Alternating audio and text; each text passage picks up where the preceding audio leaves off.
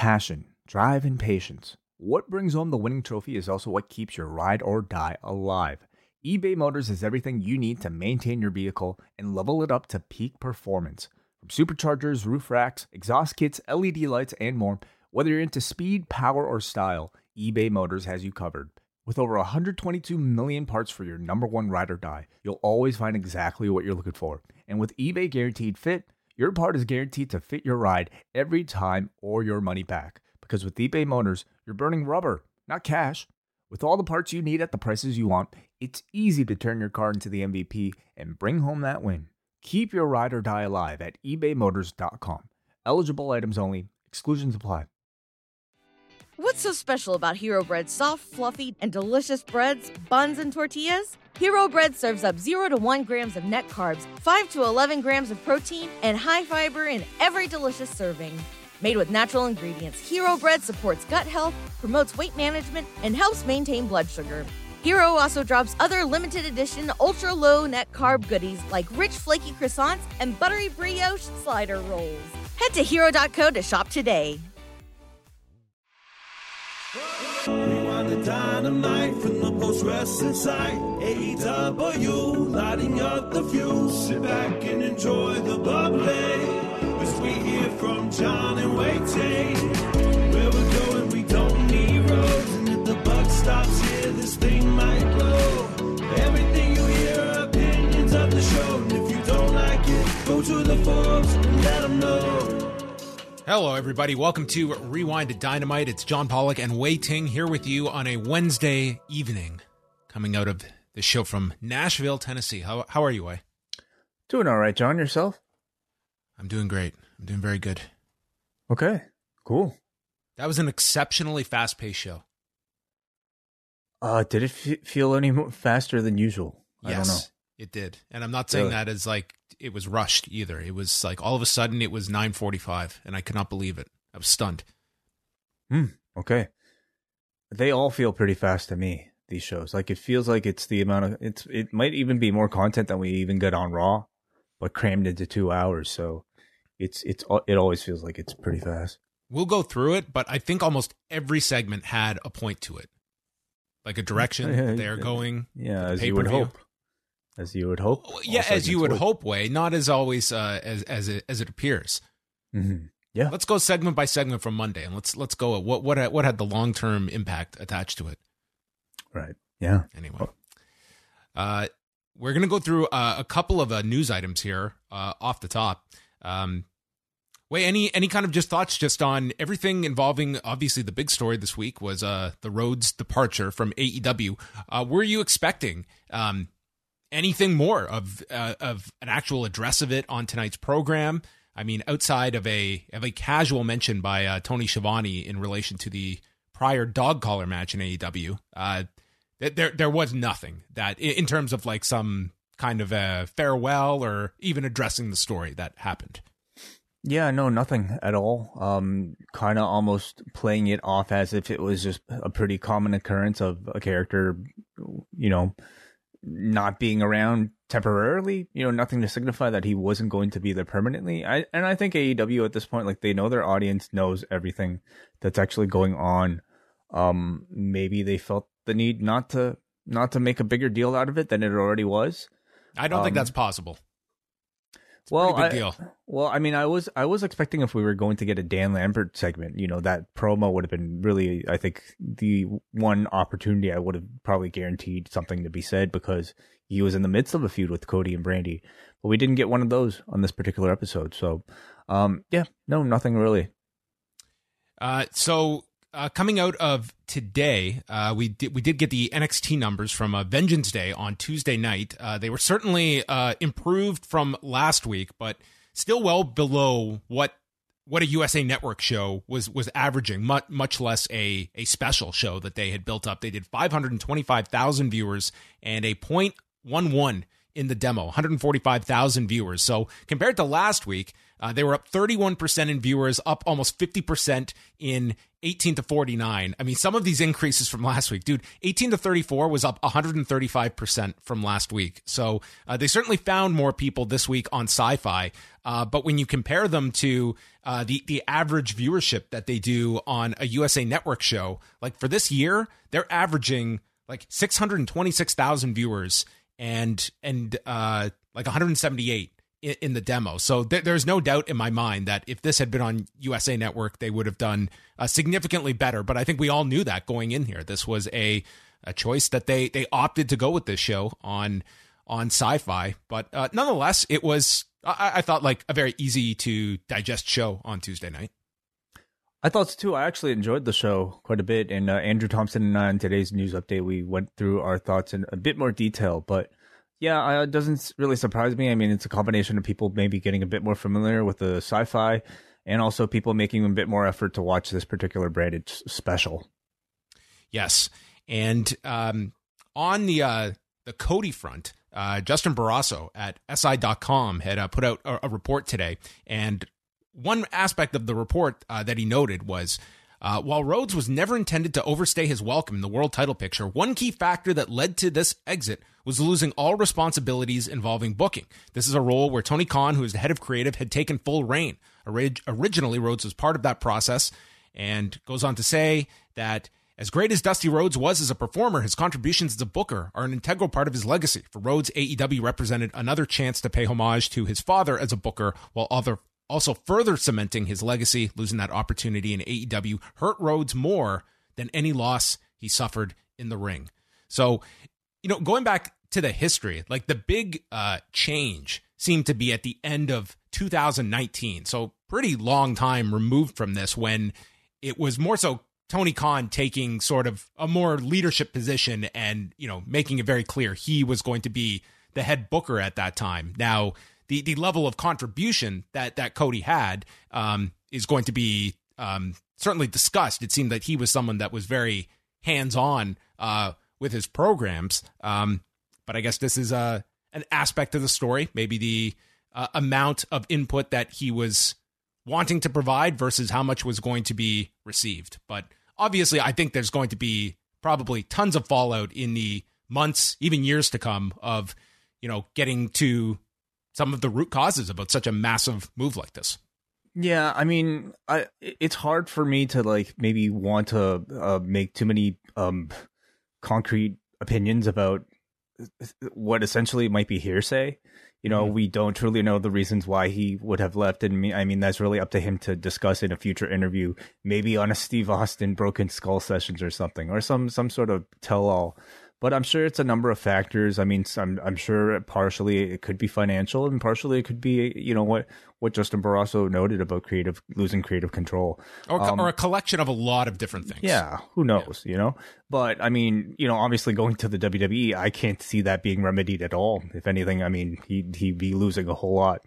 Um, so you yeah, know, it, WWE is not where you're necessarily going with the idea of just having autonomy over your creative. Like that is um, it's the opposite.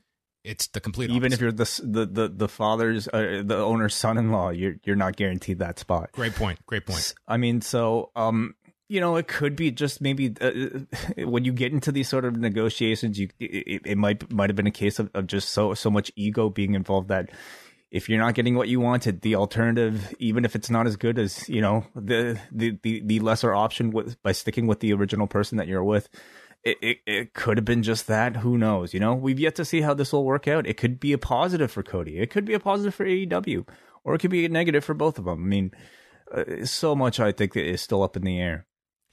Do you expect Cody to do one of those like like big sit down interviews at some point before WrestleMania, like a big kind of state of Cody Rhodes kind if, of interview? You know, I mean, I think so much of it would depend on whether or not he'd be a part of the WWE. And if he was, I mean, one of these Broken Skull sessions the weekend of a WrestleMania, I think would be a huge draw for a, a Peacock audience. Um, I, I think knowing Cody, he'd probably want to maximize the value of this sort of air of mystery that's around him right now. And whenever he eventually does the tell all interview, I'm sure he'd want to monetize and create a great deal, great deal of buzz around, around that, around that as well, whether it be on his own platforms or through, you know, whatever future employer he might be with.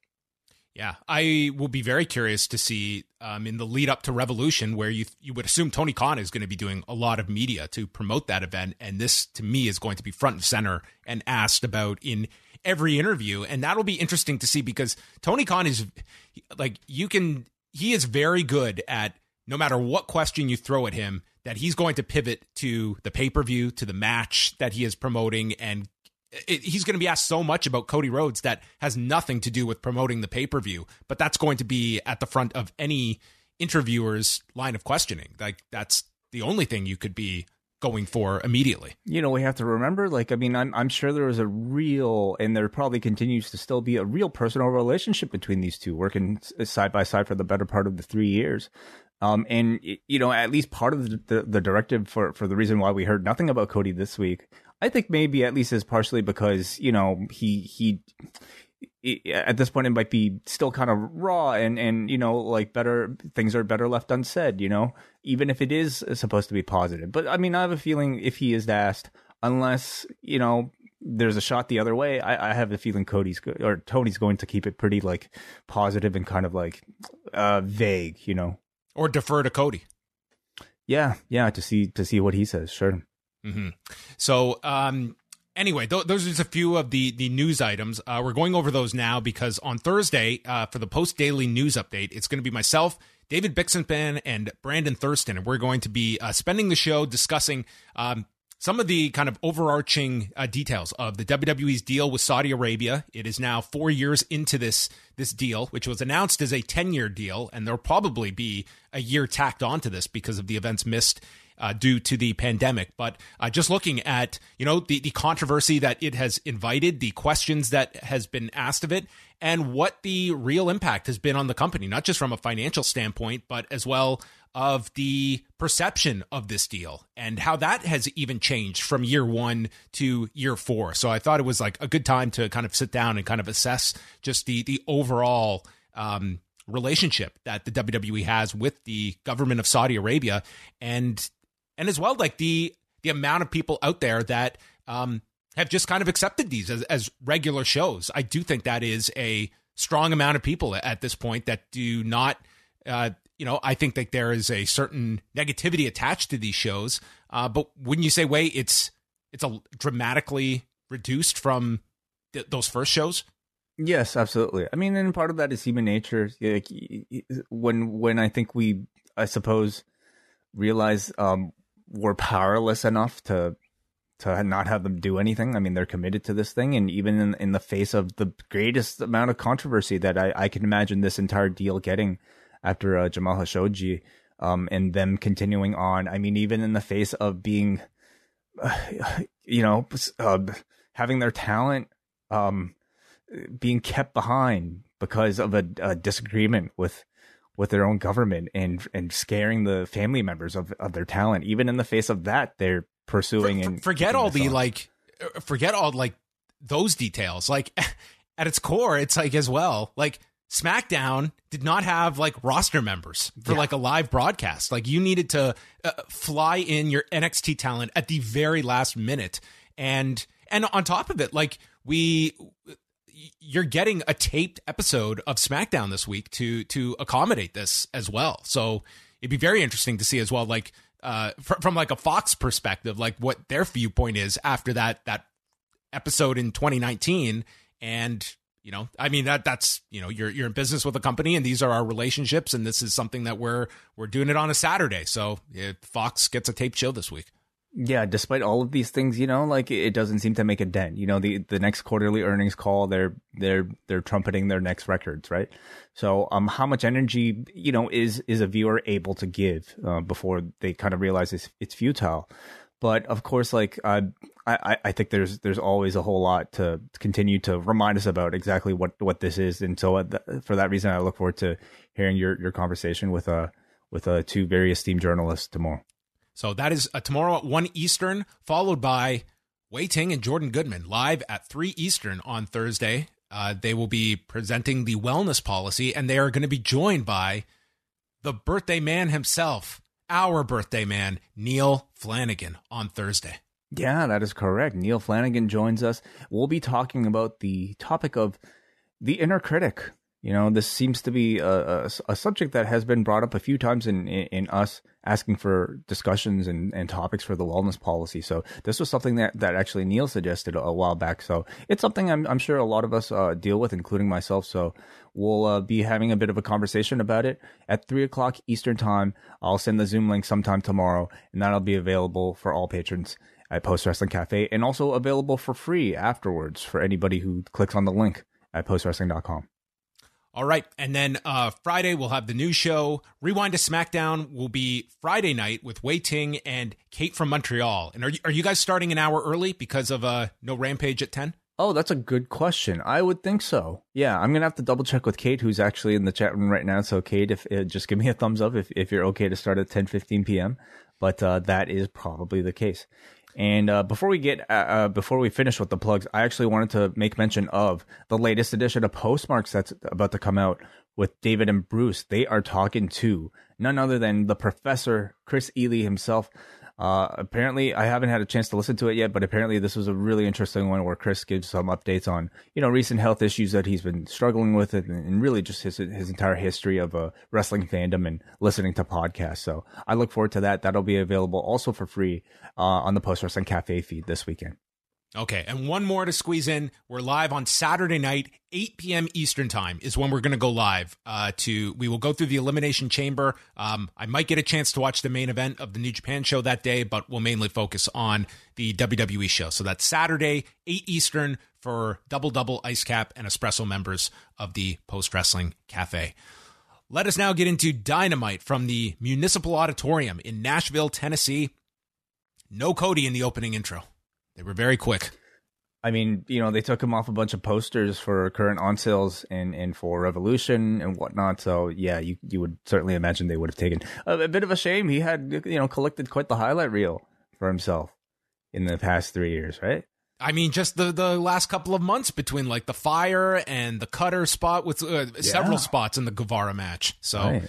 yeah, hmm. I mean, it, it was brought up that I don't know if you could find like two better matches to bookend your tenure between the Dustin Rhodes match at Double or Nothing and the Sammy Guevara ladder match.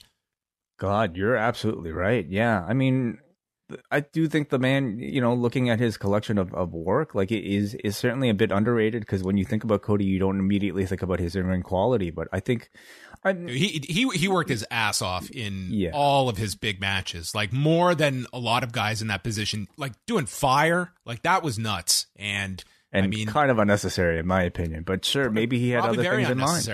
Yeah. Maybe he had other th- other things in mind, knowing you know how things ended up. So yeah, uh, but uh, we'll we'll keep talking about Cody, I'm sure, in the weeks c- to come.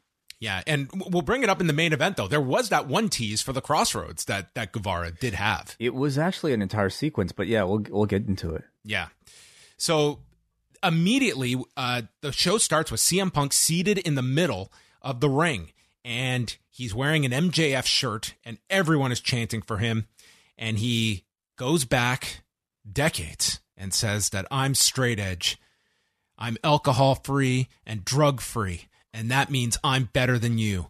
And he says, and they got this elicited some booze because uh, some fans here who were probably like three deep were not appreciating this in Nashville. And he said, Those were the words I first said over 20 years ago, and it became the foundation of my career. It inspired a next generation of people, some who wanted to become wrestlers, become straight edge.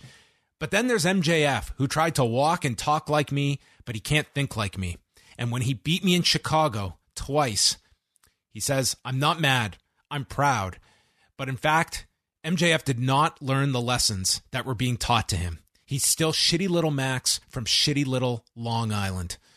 And he thanks Jon Moxley for the assist last week. And now, with that win, he gets to pick the time, the place, and the type of match when he gets to face MJF again. He is picking Orlando, Florida, March the 6th at Revolution. And the type of match, he said he considered a cage match but he knows that Wardlow can climb and MJF can run, and notes that when he has lost matches in the past, that's when I've learned. Win or learn, as John Kavanagh used to say, Wai. Among many other people, but yes. And he cites MJF wanting to be Piper in Portland. So he has asked MJF to be my Valentine as he reveals a dog collar from this box in front of him. The greatest weaving of a stipulation with a holiday to Roddy Piper and Greg Valentine. Uh, this this was a masterful setup to this dog collar match by CM Punk. I thought this promo was amazing. This was He- terrific. He is. uh, I mean, forget Cody. You know, Punk has been on fire, especially throughout this MJF feud. I mean, I think he's been good like since he returned, but I think like being in there with MJF has really sharpened him, and doing this every single week, you know, has really sharpened him back into. uh, I think as good as we've ever heard CM Punk, and and he's coming up with promos like this that are immediately captivating and memorable, and does a great job of getting you excited for the like they're they they're making this dog collar stipulation feel like it's they keep repeating it's the most it's one of the most dangerous stipulations, whereas like in 2022 getting like a dog collar match over i mean yes of course uh, cody and brody lee they they mentioned that but um we haven't really had a, a whole lot of it and if you just strictly told me dog collar match i don't know if i'd get that excited but you know this promo i thought was really strong and the way that they promised how dangerous this this this match was going to be uh, has me very excited about what they're going to do creatively Okay, this is the ultimate promotional tie-in that they need to do. Okay, to push this. this is the channing tatum movie No, this is not going to be Okay. Dog. This is way better. Okay, Dog Collar. Maybe that can be the sequel with uh, Channing Tatum and Dominic. Um, so Monday, Ring of Honor announces CM Punk is going into the ROH Hall of Fame, and that weekend, AEW says, "Hey, we'll let Punk send you a message. Hell, maybe he'll do a surprise appearance, but you're going to do your 60 minute episode." Your syndicated television, and you're going to give people the Raven dog collar match and the Jimmy Rave dog collar match. And for an hour in syndication, everyone can see Punk's past dog collar matches to sell the violence that we are going to deliver. interesting This pay-per-view. wait was the raven one in, in roh as well They did one in ROH. Oh wow, amazing. Okay. Um, I don't know if Ring of Honor would like devote that much time to it, but um, that's that's interesting. Or at least put it online. At least put them online. The- the- I think the Raven one is online. I don't know about the Jimmy. Oh, well, I'm sure you can find the Jimmy Rave one, just not on their official channel. I don't think. All right. Um, but they're bloody. They're very bloody, as uh, I'm sure this one will be. So MJF just comes out and Punk has this. Uh, he still has the box here that's holding the dog collar, and he's just got all his uh, his valuables in here. And he pulls out the photo that everyone has seen of young MJF meeting CM Punk at an autograph signing, and Punk says this was the greatest day of your life. For me, it was Friday. And on March 6th, it's going to be the worst day of your life. And for me, it'll just be Sunday. The ring is not going to be stained with your spray tan, it's going to be stained with your blood. And MJF doesn't even get a word out. He just storms off and leaves. And this is when Schiavone notes we've only had one dog collar match in AEW, and it was Cody Rhodes against Brody Lee. And this was a outstanding segment. I thought Punk was terrific here. really great, absolutely. And uh, I thought MJF was great with what little he had to do. I mean, MJF being speechless is, I think, about as much selling as you know you you should have from somebody who would can't stop talking like like an MJF. So it was another week and another segment where the babyface got the upper hand, and uh, that's kind of refreshing, especially for a babyface who's coming out for revenge. You know, after suffering a big defeat. Yeah. Ter- terrific segment. So we've got the the match set up for Revolution in a couple of weeks' time. Schiavone is with Jungle Boy and Luchasaurus and Christian Cage, and they announced there will be a triple threat match at Revolution for the tag titles, and the teams are going to be decided over the next two weeks. Jungle Boy says, I love a good three way. Yeah. He's into sex way. Or Multiple so people. yeah, I don't. I don't. Yeah, I mean, it feels like a pretty, pretty lame for um, for I don't yeah, like it, it. It's not like Jungle Boy like to you know. uh, brag about about having a lot of sex. I mean, is that a part part of the character? I mean, it, it's almost like dorky, and, and, he's not been a character that has been. It was a pretty cringeworthy line here. It was very, um, I don't know, it, it, it felt very awkward, but nonetheless, um, he's cool, guys. Uh, Christian says there's going to be some changes to the tag division in the next few weeks, but one thing will stay the same, and that are the champions. So there's going to be a tag team battle royal next week, and then in two weeks' time, a casino battle royale. Yeah. Okay. So the battle royal royale, and then the casino battle royale. So what are the differences? The, the casino is like the rumble, right? Like they, they have four yes. tiers. Yeah, we'll have the uh, the, the different uh, cards all represented. But are they all going to be different teams? They are right because yeah, Red Dragon and, and Young Bucks were like, you guys enter one week and then we'll en- enter the other. Is that correct? Yeah, but but they left it that both were going to be in next week's. Right. Okay. So how many tag teams do they have that they could fill the like two? They have a lot of tag teams, and they'll probably have some just you know makeshift teams or ones that are not really you know focused upon. Mm. You need a lot of okay. teams for these next two weeks. I guess you could have if you lose next week, you could be in the one the following week too. Well, what's my incentive? Well, you get two chances at it. okay.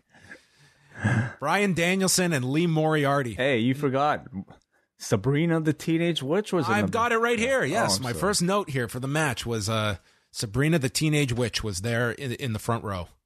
A big wrestling fan. That's right. Yes. Yes.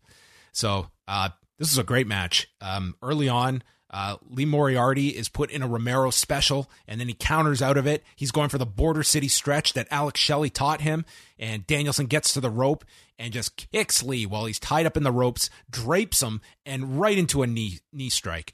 They go through the break. Um, they're trading. Uh, they lock legs, and then they're going upside down and striking one another. This was like Wai Ting at his at his peak in jujitsu.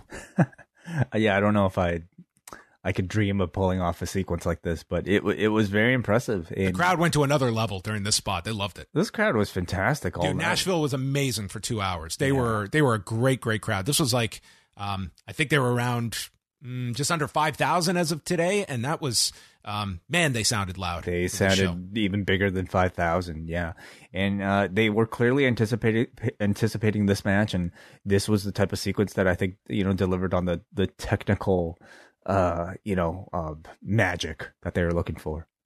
Uh, they trade big strikes, rolling elbow by Danielson, and then Moriarty gets the Border City stretch. Danielson locks the leg into this into the suplex to break free. Busaiku knee takes the wrist and stomps down, and then finally applies the triangle and does the the Nate Diaz triangle flex, and he submits him in 12 minutes and 13 seconds uh, with the top down camera angle too.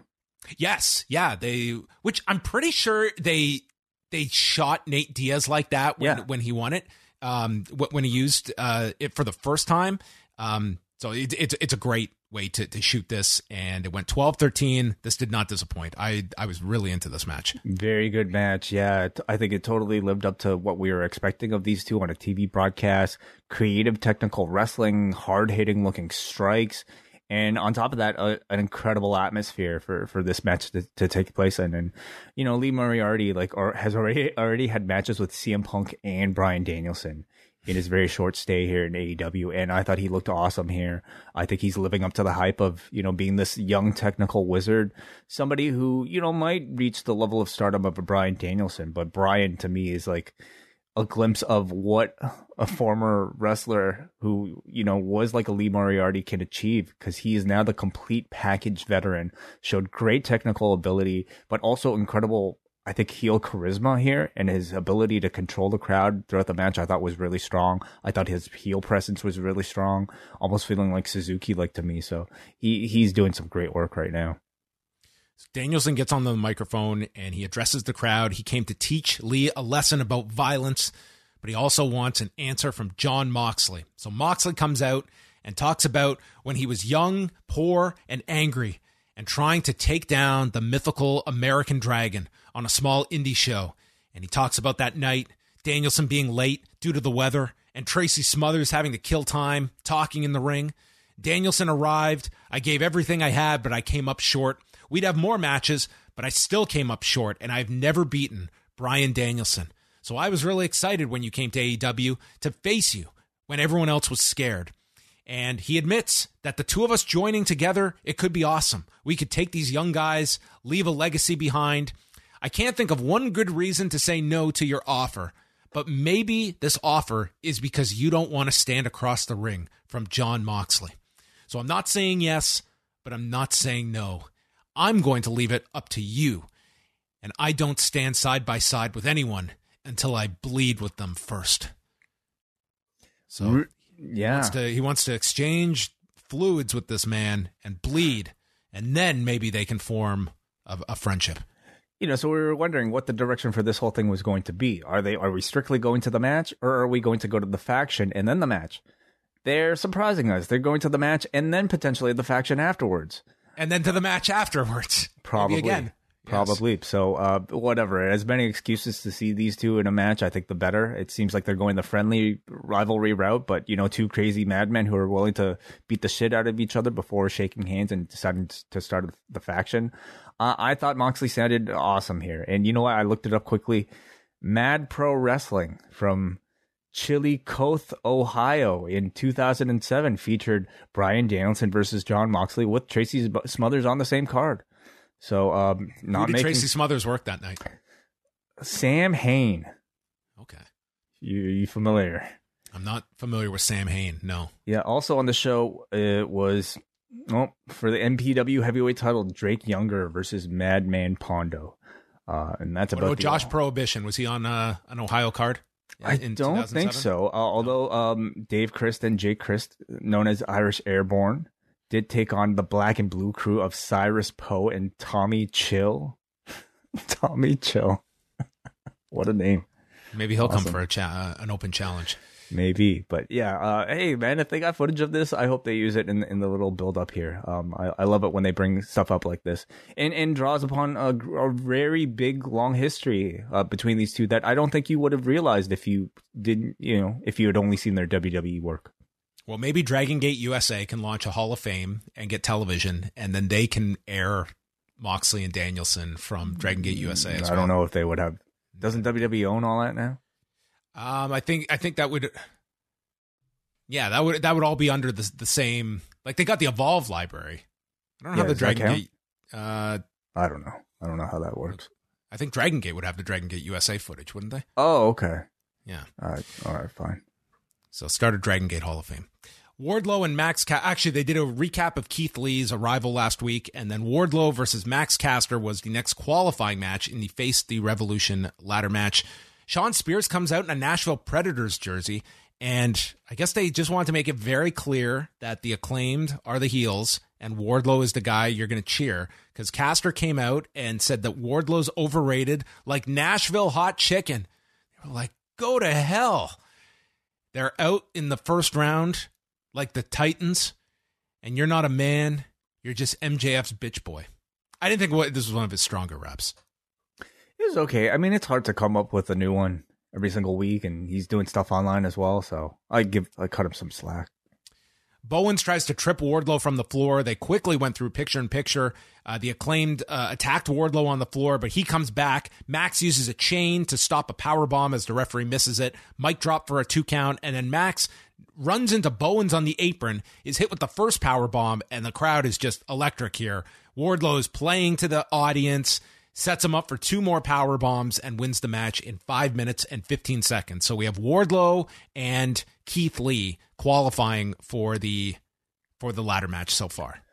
Crowd loves Wardlow. You know, this symphony spot is just a terrific idea that just gets hotter and hotter every time he does it, and it just totally works in yeah, for any crowd. To- yeah, absolutely. You know, and again, I wondered, like doing the finish that they did, like you know, were certain crowds going to um you know uh, get tired perhaps of the constant you know uh, uh, teasing of whether or not he was going to leave the group and the answer is no uh, they're as hot for wardlow as ever and they want to see him become a babyface i think more than ever we go to uh, uh, Bowens jumps Wardlow from behind, and then he's just grabbed and he hits him with a power bomb. So the crowd chanted again, and Shawn Spears came in with with the chair attack. Into the back, Tony Schiavone is with Mercedes Martinez, Britt Baker, Jamie Hayter, and Rebel. And Baker tells Mercedes, no losing tonight. And I brought you here to finish Thunder Rosa, and then Baker will become the most powerful woman in AEW. And she also has the best sensei. And in walks Martin Kove from the Karate Kid franchise. Way I'm going to be completely honest. I had no earthly idea who this individual was. I had and no I had to either. stop. I had to pause, and I had to go and, and look this up. You, you and I are probably the only two people listening. No, we're this. not. No, we're not. Because when I tweeted this out, I got a fair amount of responses of people who Oh. have never watched The Karate Kid either. Yeah, I, I don't think I've seen them, nor have I. I think I've seen one or two episodes of Cobra Kai, but I mean, I, I would not have no, you know, recognized Sensei Kreese uh, just by looking at him. But I'm I'm sure plenty of people did. Plenty did. Yeah, Mhm. this was this was like a, a fun little tie-in that they did here. And Mercedes says it's time to go murder a bitch.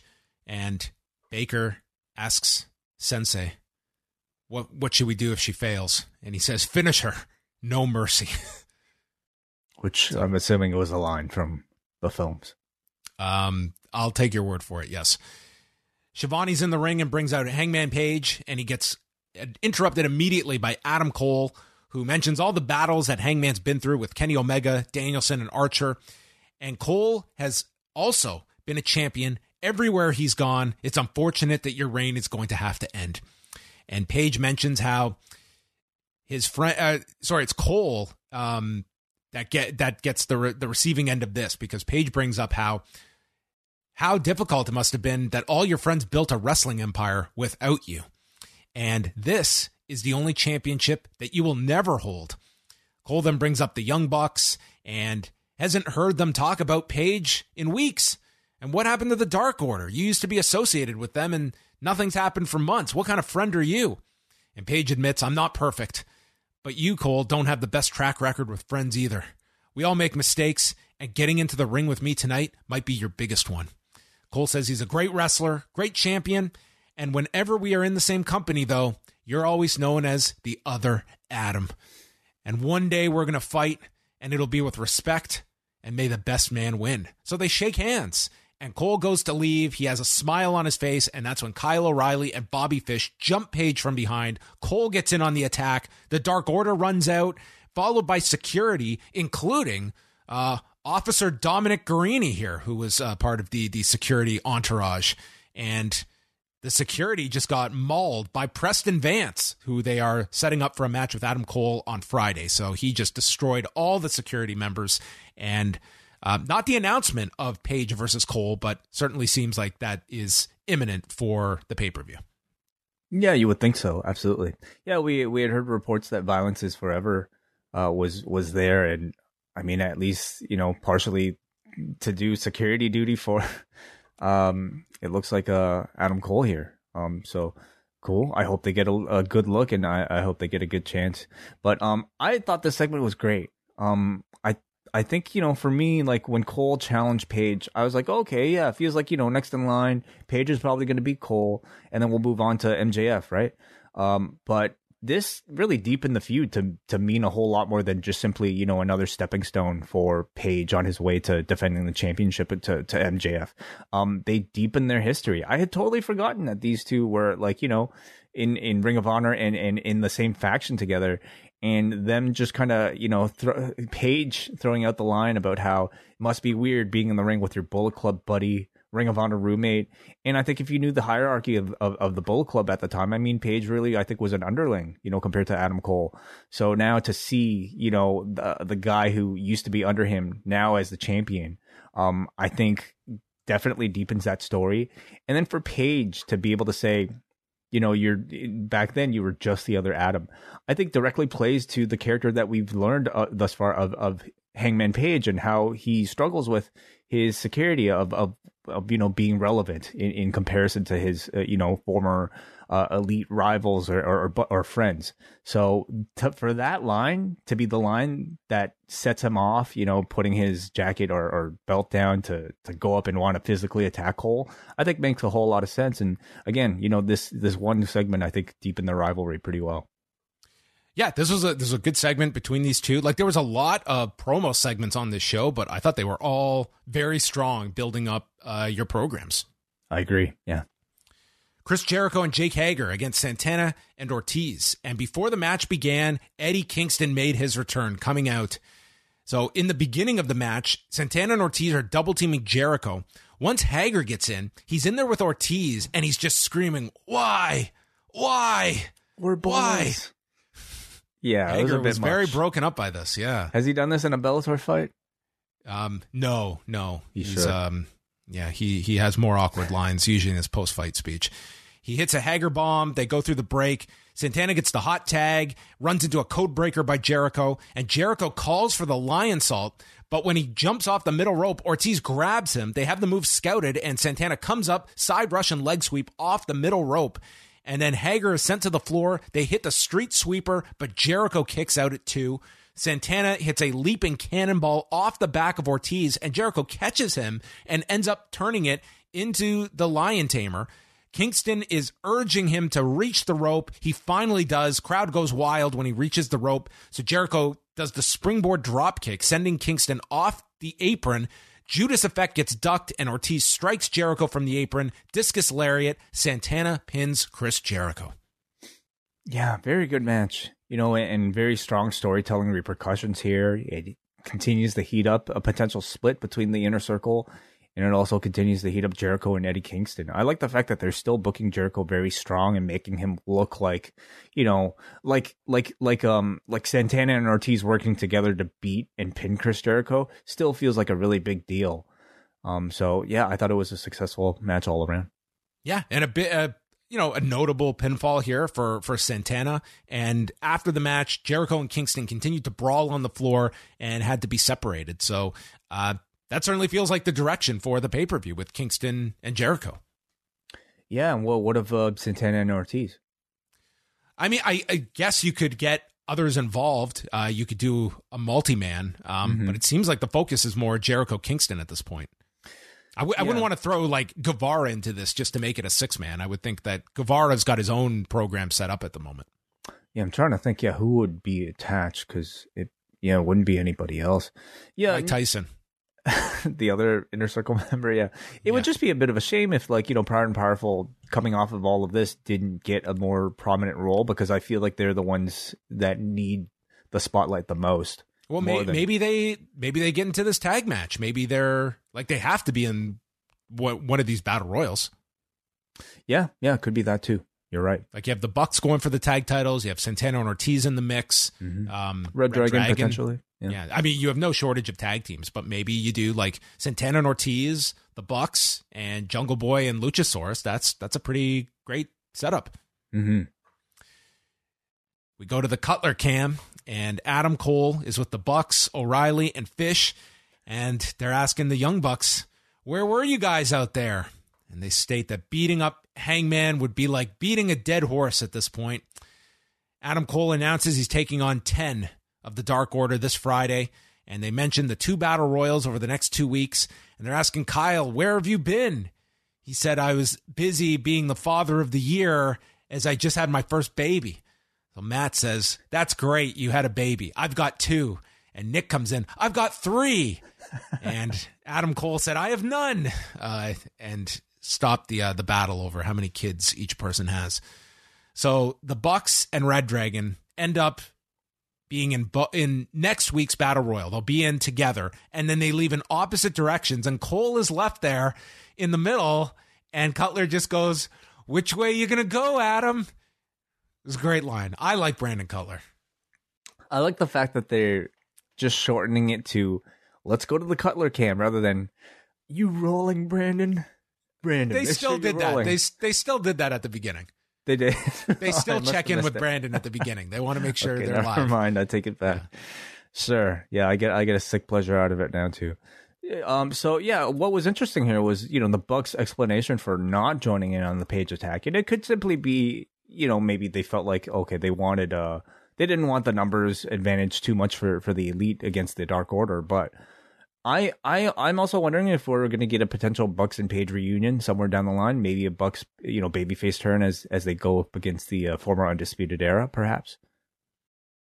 I think that you're you're looking at that, and then it's like where and, potentially Omega with them as well as you have like this this other like offshoot unit with like Cole, Jay White, O'Reilly, and Fish. Mm-hmm. Do you think Jay White will stick around for that long?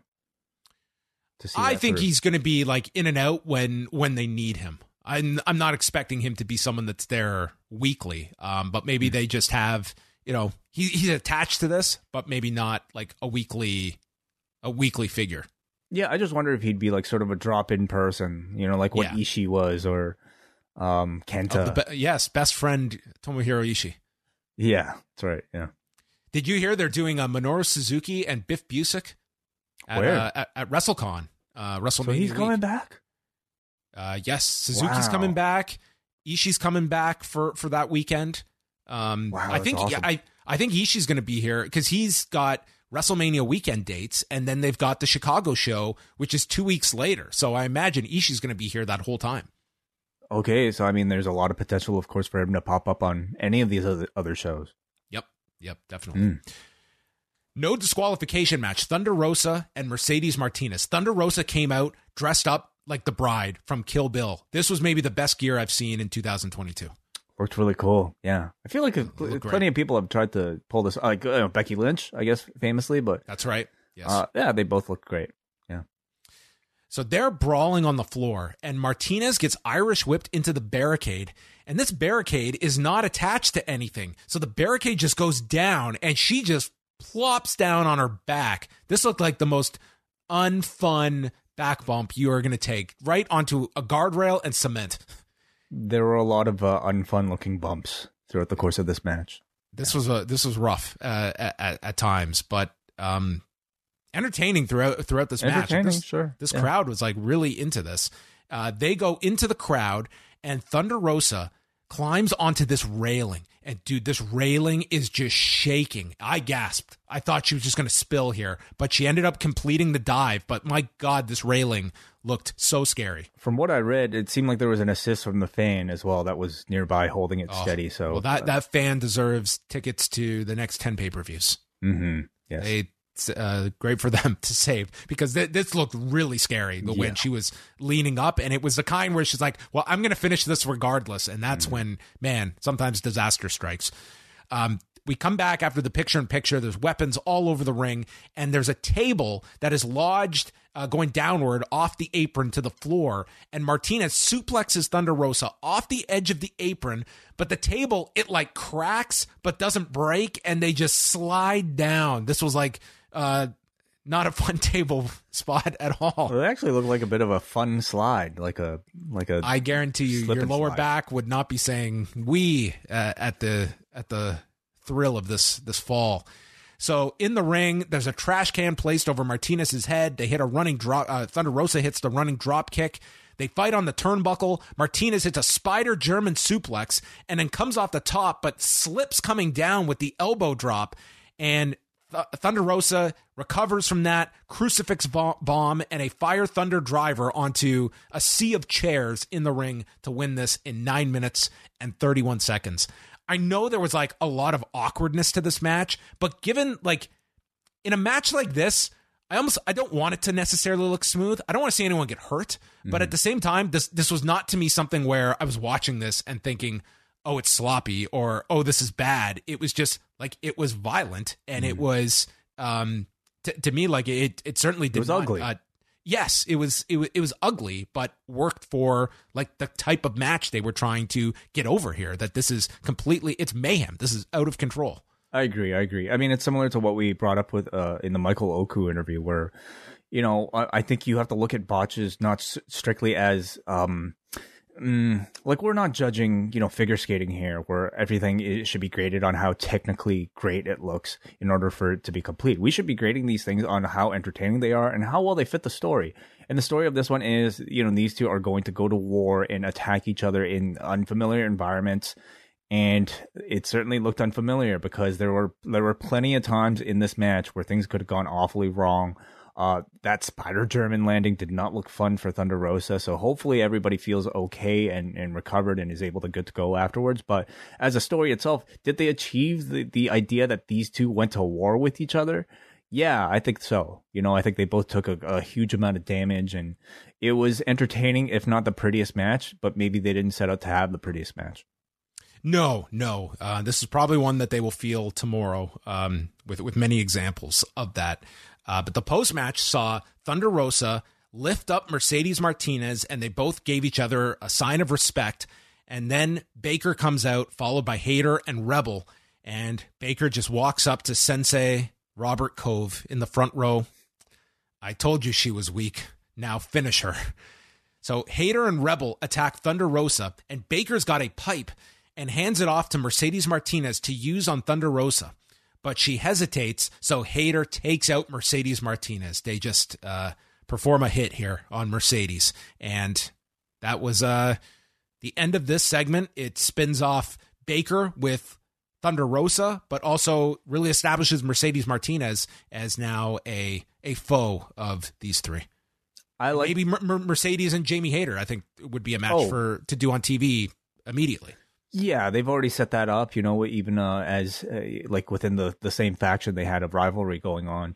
So I thought that that was in terms of story. I thought all of that was really well done. You know, from setup to to where they are today. Um, and you know, in a short amount of time, I think they've developed quite a uh, thunder. What is it? Uh, Mercedes Martinez's character pretty well in in that uh, she is somebody who I guess can be bought, but even she has her mora- morality when when it comes to somebody that she has bled with. You know, very much in the same vein as uh, Jon Moxley is and Bryan Danielson. Um, so I think they built up to the mutual respect angle really well, and I'm really excited for the tag match. I mean, of course, we do have to kind of forget about Hayter's own breakup story right now. That seemed to be completely, at least you know, shoved to the side for the time being with with her and Britt Baker. But it's okay, you know. I'm I'm looking forward to the tag matches. Yeah, th- this group we we've got like 84 matches lined up down the road. Yeah, who else? Statland, is Statlander a part of this? Uh, not not not necessarily here. Yeah, we need a we need a follow up on the on the adoption promo this week, don't we? The adoption promo. I've forgotten all about that. With Leyla Hirsch and Kris Statlander. Oh my goodness. Yeah. yeah. Maybe this week Statlander will be like, I was a little out of line last week. Um, you know what? It's never cool for parents to abandon children. Shit, um, dude. yeah, that was the that was the forget Max Caster. Like that that was that was the most controversial line of all entire last week. Yeah, I was. Uh, that was that was, oh that was one of the more bizarre promos that, that we have seen in some time. House of Black. It's Malachi Black and Brody King. Um, they're hanging out in their house, uh, playing magic cards, and violence begets violence, and no violence can be created without judgment. And Brody asks who we're waiting for, and Malachi says a mystery. I had to watch this twice. These are like they talk in like riddles, and you're just trying to like decipher what all of this means. I'll but give you essentially of- this was this was their response to Pentagon Dark from last week. Mm, okay, yeah, I give you a lot of credit for being able to transcribe like at this point years and years of these Aleister Black Malachi Black promos. So, um, you know, yeah, um, thank you. But who do you? These are like so heavily produced. It's like it's it's honestly hard to kind of make out what he's saying. Like I gotta crank the volume for these two. Yeah, and I and part of me thinks I don't I don't think we're supposed to like analyze Understand. every single word. Maybe I don't know. I, I think they're supposed to be vague enough that like you just supposed to you're just supposed to sit back and think, oh, cool. Who's the dark figure, like dark shadowy figure? And and it, can we can we also have that out when someone doesn't like what we say? We're like, you're not supposed to listen to us. you're just supposed to put us on in the background and get the sense of what we're trying to well, say. Well, we, we could start speaking in in in, in riddle and and uh, you know, be dimly lit perhaps, and, and and put shit on our faces. But sorry, were they teasing a new member here, or were they teasing the arrival of Pentagon? What, what, what well, they said a mystery, so I, I, took that as uh, potentially somebody else joining them. That's how I took it too. Yeah. And who do you think it is? Oh God, God knows. There's there's a laundry list of people. I don't think it's Julia Hart. Did not look like Julia Hart to me. The shadow. I don't know figure. if Julia Hart is the backup for uh, for Pentagon that they're they're seeking, but uh, all things are possible. Hmm. Then we got the uh, the lineup. So for Friday, it is Rampage Slam Dunk. This is the episode that airs at 7 p.m. Eastern time. Um, both in the U.S. and it'll be streaming on TSN Direct at seven Eastern. Because they're preempted for basketball. The All Star Weekend, yes. Oh, okay. Uh, Slam Dunk. Can you not come up with a better name than Slam Dunk? Three pointer. uh, tr- you know, uh, triple Foul. double. Uh, Adam Cole versus Preston Vance, Jay White against Trent Beretta, Dante Martin against Powerhouse Hobbs in the next qualifying match, and Serena Deeb's five minute challenge. Dynamite next Wednesday will feature the House of Black against Pentagon and Pac, a face to face between Chris Jericho and Eddie Kingston, which is, uh, they've got a high standard to live up to after the face to face with Kingston and CM Punk last year. Yeah, that's that is very true. Yeah. and the tag team battle royal, the first of two over the next two weeks. So that is what we have for next week. And we heard from Jay White, who cut a promo, and this is his logic, okay? He beat Kenny Omega for the IWGP United States title. And because of that, Kenny Omega left New Japan. So if Jay White had not beaten Kenny Omega for this United States Championship, there would be no AEW. So AEW, you're welcome. I think it's about as sound for a heel's logic as as we've heard in the history of heels cutting stupid promos, right?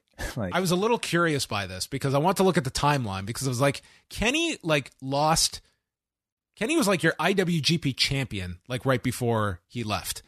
And right. he he ends up uh like the US title, he had lost to Jay White like a year before that. That that that is very true. If anything, I mean He lost Tanaha- like Tanahashi, right? Tanahashi created AEW, did he not? yeah. yeah, pretty much. Tanahashi should like show up and say like, "Listen, fucker, you knife pervert." Uh, I mean, the other explanation, of course, is you know it, it's Jay White trying to familiarize himself with the AEW audience who may have never seen his work, and probably trying to you know uh, put seeds in everybody's mind for that future Kenny Omega match as well. hmm So that would have been really tough. Like if Kenny Omega had uh, not come, then they would have done that first press conference, announced AEW, and then they would have had to do another press conference. And say, you know what, we're taking it back. we couldn't get Kenny Omega. He's staying in New Japan. Company's done. Yeah, because he wasn't in that.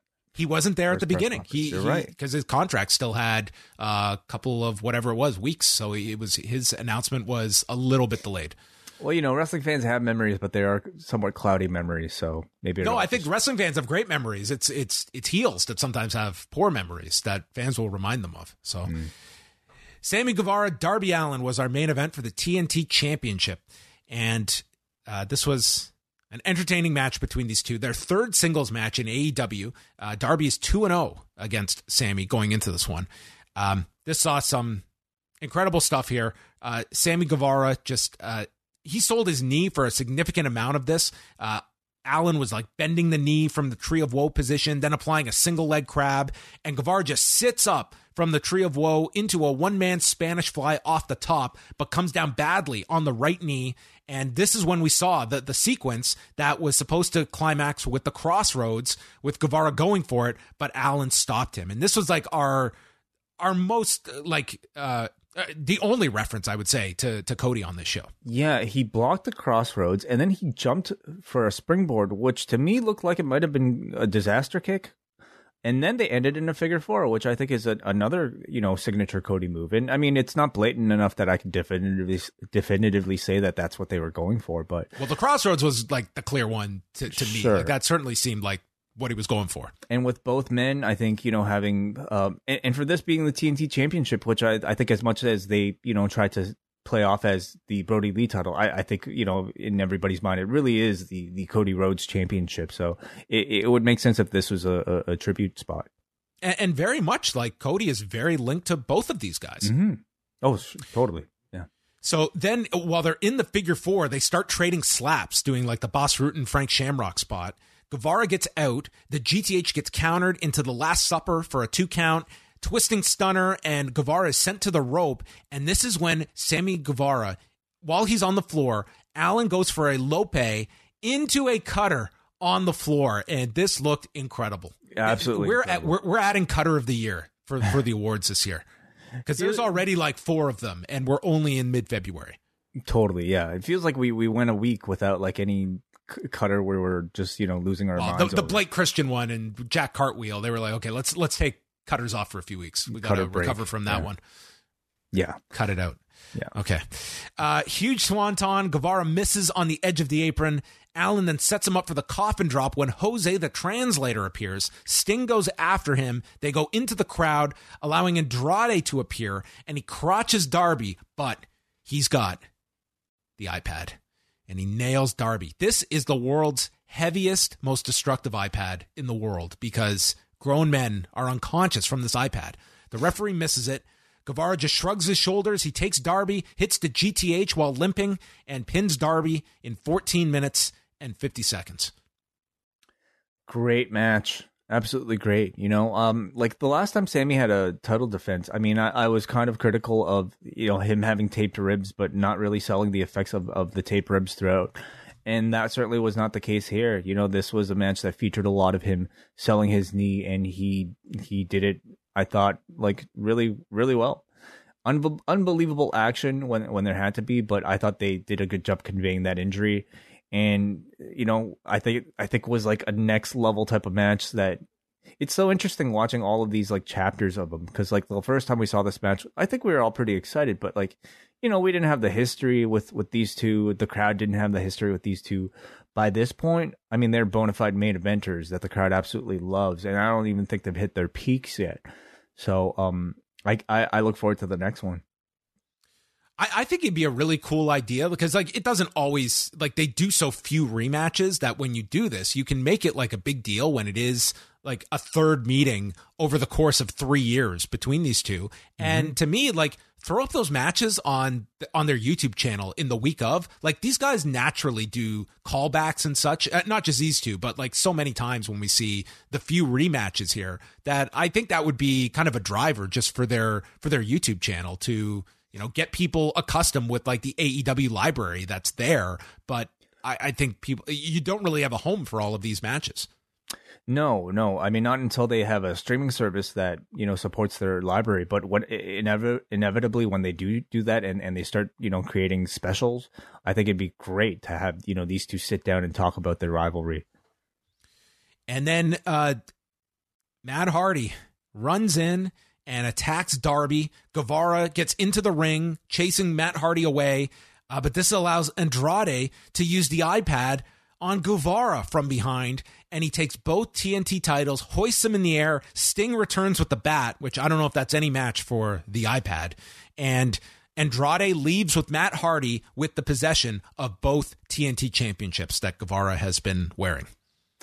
Yeah, I don't know if an iPad is like you know the heaviest um Apple item. He needs a better weapon. I, I think the iPad is like like first of all like we're we're we're past iPads and like modern technology, are we not? Like it's uh, it feels no, kind of ten years no, ago. No, people use iPads. Are you kidding Dude, me? But, I, but they're thin.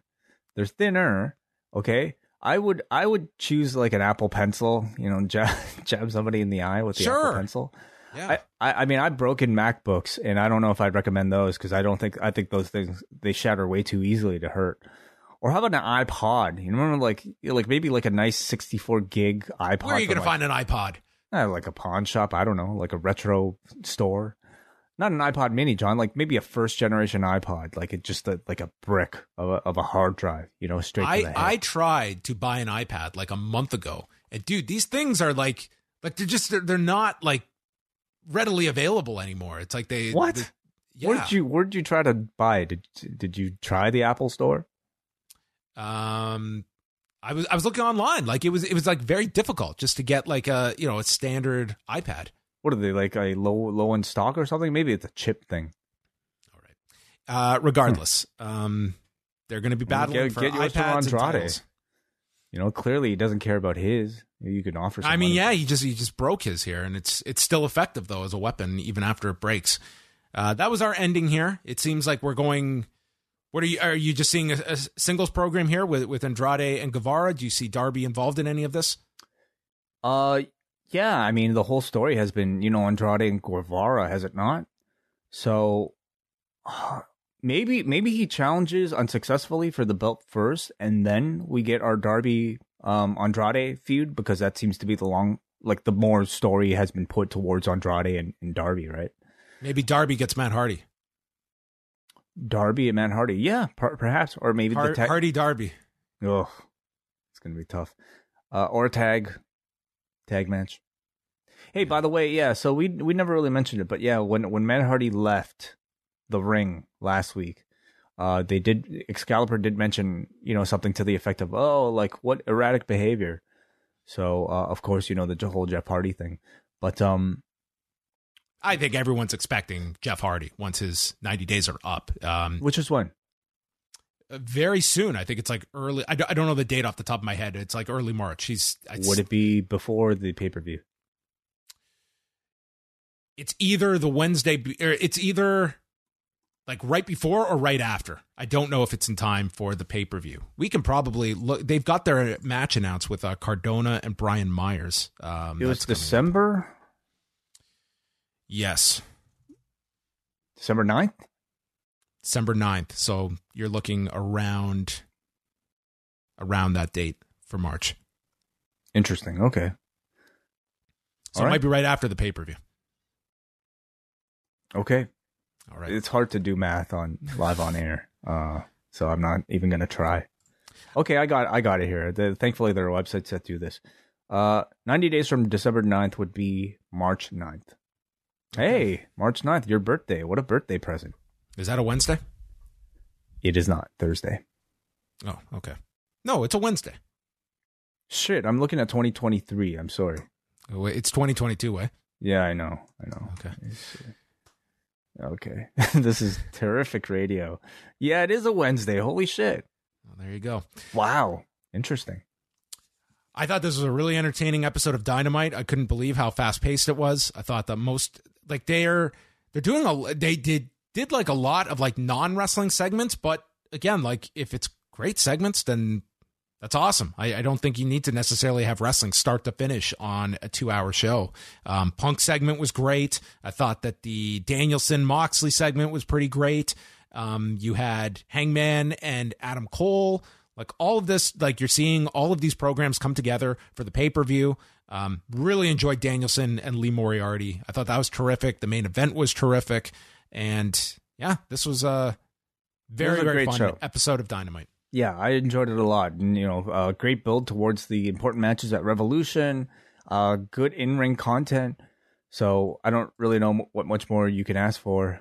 Um, maybe other than commercial free first hour. You know, commercial free all I mean, hours. The way they they have the picture in picture, like it pretty much is like you have some AEW on your screen pretty much the whole two hours. Well, for a lot of people who subscribe to FITE, yeah, it is a commercial free show every week. Mm-hmm. Okay, feedback time. We're going to go to forum.postwrestling.com. Starting things off, Steve from Cambridge. Moxley and Danielson are pure stars. They know exactly how to make people care. The Cobra Kai surprise was awesome. Mid card page once again literally the middle of the show. That's not how to position your champion, no matter what the hottest program is. Adam Cole's hands were so spray tanned. What? How the hell are you paying attention to the man's hands and what shade they are? I can't remember the last Jake Hager match. Women's match was great. Love the post match too. I don't watch New Japan. Who did the finger thing first, DMD or Jay White? Okay, great episode, says Steve. Jay White. I mean the the Jay White does a finger thing. I've I've never noticed that. Literally, never noticed that. I mean, it, it wouldn't be the same as as Britt Baker, so I don't know. And and like you know, you, I I I don't like Hangman Page main evented last week. You know, yeah, he had a speaking segment this week, and okay, sure, I guess they could have put that up very first, but I mean, it's CM Punk and MJF, and you're coming right off the Big Bang Theory. It's you, it'd be silly to, and, and not every single week. I think you're gonna have the champion up there. Yeah, like when we look at the Revolution and the card that they're shaping up for it, I I do think Cole versus Page would probably be third from the top if they're doing Moxley and Danielson and Punk and MJF. Um, but what are you gonna do? Not give the belt to Page? You know, like they're using these belts to elevate guys so that someday, you know, Hangman Page can get up to a Bryan Danielson or CM Punk level. But when you're competing for ratings, I mean, you know, the guy can't be in a talking segment main eventing the show with Adam Cole every single week.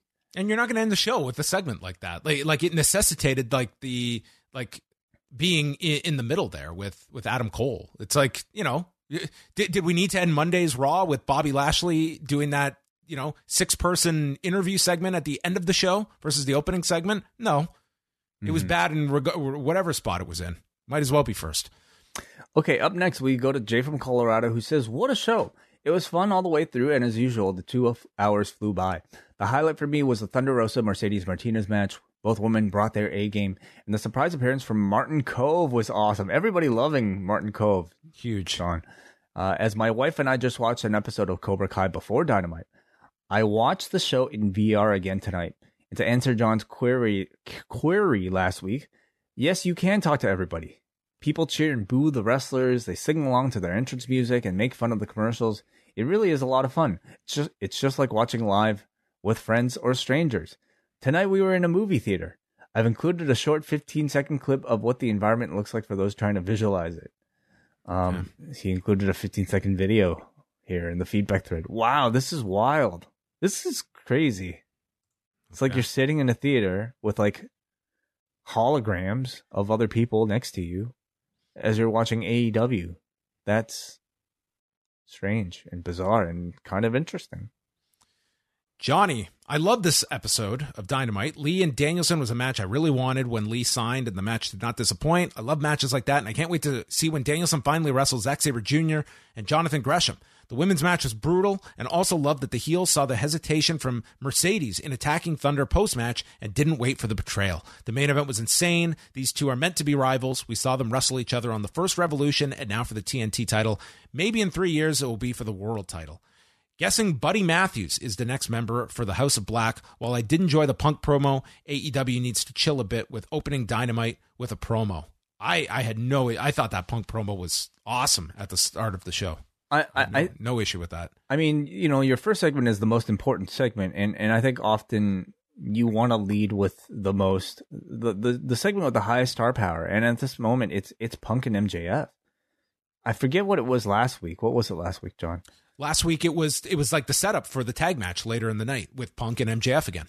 Yeah, like I mean, I think you have to have you know some some somebody on the level of a CM Punk like in that opening segment. So we'll we'll see what the ratings are like though. I mean, you know, that'll ultimately determine, you know, how, how much they use the, the tactic. We got a Brian from New Jersey who really enjoyed the show. I thought it had little to no filler with its matches and promos, and it laid out some clear directions towards the pay per view, Spe- specifically all of the title matches we could be getting. Great start with Punk's promo, and Danielson came off like a megastar, making the crowd go wild for sequences he's been doing since the mid 2000s. Moxley is not too far behind. The only mentions of Cody Rhodes were in relation to the last dog collar match, so they really took the high road. I can see Buddy Matthews as the newest member of the House of Black, but it's anyone's guess. All right. Uh, we continue on here. Let's go down to Scrump.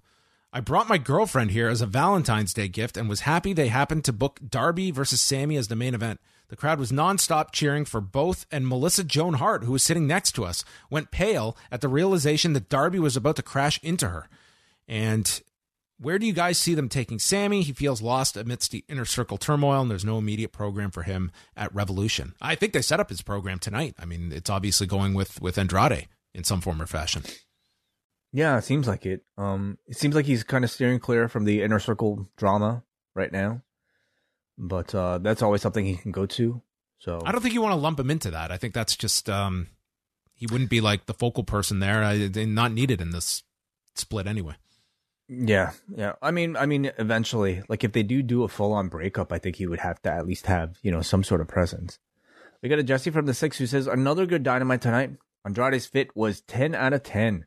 Like you, John, I've also never seen the Karate Kid nor Cobra Kai, so I didn't know who that old dude was. Where does that Cutter place in the 2022 Cutter rankings? Was it top five, John? I don't know. Maybe. also, is Miro injured? If not, keeping him off TV this long is criminal. I was hoping he might appear tonight because they were in Nashville. I like Sammy, but I think it's a mistake ending Miro's TNT title reign when they did. Yeah, what is up with, with Miro right now? Any idea? Uh, wasn't wasn't he he was dealing with an injury, but I think that that's he's through that now, and it might just be a case of like you know we've got our pay per view set now, so it's kind of mm. hard to uh, put someone in. Yeah, this was his hometown, um, but you know you probably like you know Tony Khan, he's probably got his, his pay per view is completely booked now, and it's it's kind of tough. Like who on this show, like again, every segment pretty much had a direction towards the pay per view of mm-hmm. where you can see these programs going. So it's kind of I I would imagine it's just a, a, timing thing that you know probably if he's ready to go, then you'll have to wait till the pay per view's done. And I have a feeling whenever he does return, like he's gonna go on a tear and like go on a, a big winning streak. You know, on on his way to challenging probably for the world championship. And unless you're going to start that build right now, and I don't see why you would when you're trying to build so many other people. Um, what's the point of of introducing him? Maybe. I mean, do you could you see him for the Revolution uh, ladder match? If there's if, if but if he's not going to win, then what's the point? Th- that's it. Like I, I would much rather like instead of just you know making sure he's got a spot on the pay per view. Like all these guys want to be on their on the pay per view, but if it's just so that his body can be present, I'd much rather like something of substance for when when he's ready to return than just you know another guy in the la- in the ladder match. Like if they have a plan, sure. Um, but Mm-hmm. if not, I then just wait till you you have something strong to go with. Um, next one we will go to is from Ben.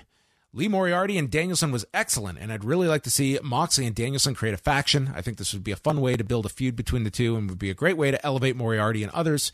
Fewer flips and a bit more psychology from Sammy in his match with Darby. I wonder if he has been paying attention to some of the comments from the likes of Billy Gunn about a lack of psychology in some AEW matches. I enjoyed it, and I'm really hoping I'm really enjoying Sammy's runs with the TNT title. He's super talented and smooth in the ring. As he adds a little more psychology to the incredible moves, he's going to be a main event level sooner rather than later. Mm-hmm. Yeah, I mean, I, I I I agree that like I I think I don't know if I would say like the the TNT title run has been great so far. Certainly with his last couple you know dynamite matches, yeah, you could definitely say that that Cody match was incredible. This match was really good, and some of the other ones were really great too. But I think we've been lacking a bit more of the great character work that we've seen from Sammy Guevara in the inner circle. I think he you know maybe maybe that just comes with being a babyface versus being a heel, but. I mean, the psychology comment uh, is also one that I, I think is, is valid. Um, and we we saw a, a, world of difference. He seems to me like somebody who probably can do that stuff. He just maybe chooses not to for whatever reason. Um, but you know, these this title I think is there for people to um, not just you know get a bit of TV time, but to also be under pressure to try to elevate their games to to become fully formed, complete wrestlers, and maybe that's what Sammy needs at the moment. Final comment of the night goes to the person who will be joining me on Friday for Rewind to SmackDown, Kate from Montreal, who says, In the aftermath of the Cody departure, it felt like there was some added pressure for AEW to produce a good show tonight, and they delivered. I didn't think a single segment missed the mark. If we're getting Wardlow, Keith Lee, and depending on the Rampage math, match, Har- Hobbs in the ladder match, I hope that they buy some reinforced ladders. The card for Revolution is shaping up nicely, and I'm curious to see how it fills out. All right. Well, thanks everyone for your feedback and tuning into the show tonight, whether it be live or downloading it afterwards. Again, both of us will be back just separately on Thursday. I'll be live at 1 Eastern with David Bixenspan and Brandon Thurston, and in Wai live at 3 Eastern for the Wellness Policy with Jordan Goodman and Neil Flanagan. So you can go check out uh, those shows on Thursday and plenty more at postwrestling.com, and that will wrap up Rewind to Dynamite. What's so special about Hero Bread's soft, fluffy, and delicious breads, buns, and tortillas? These ultra low net carb baked goods contain zero sugar, fewer calories, and more protein than the leading brands, and are high in fiber to support gut health. Shop now at hero.co.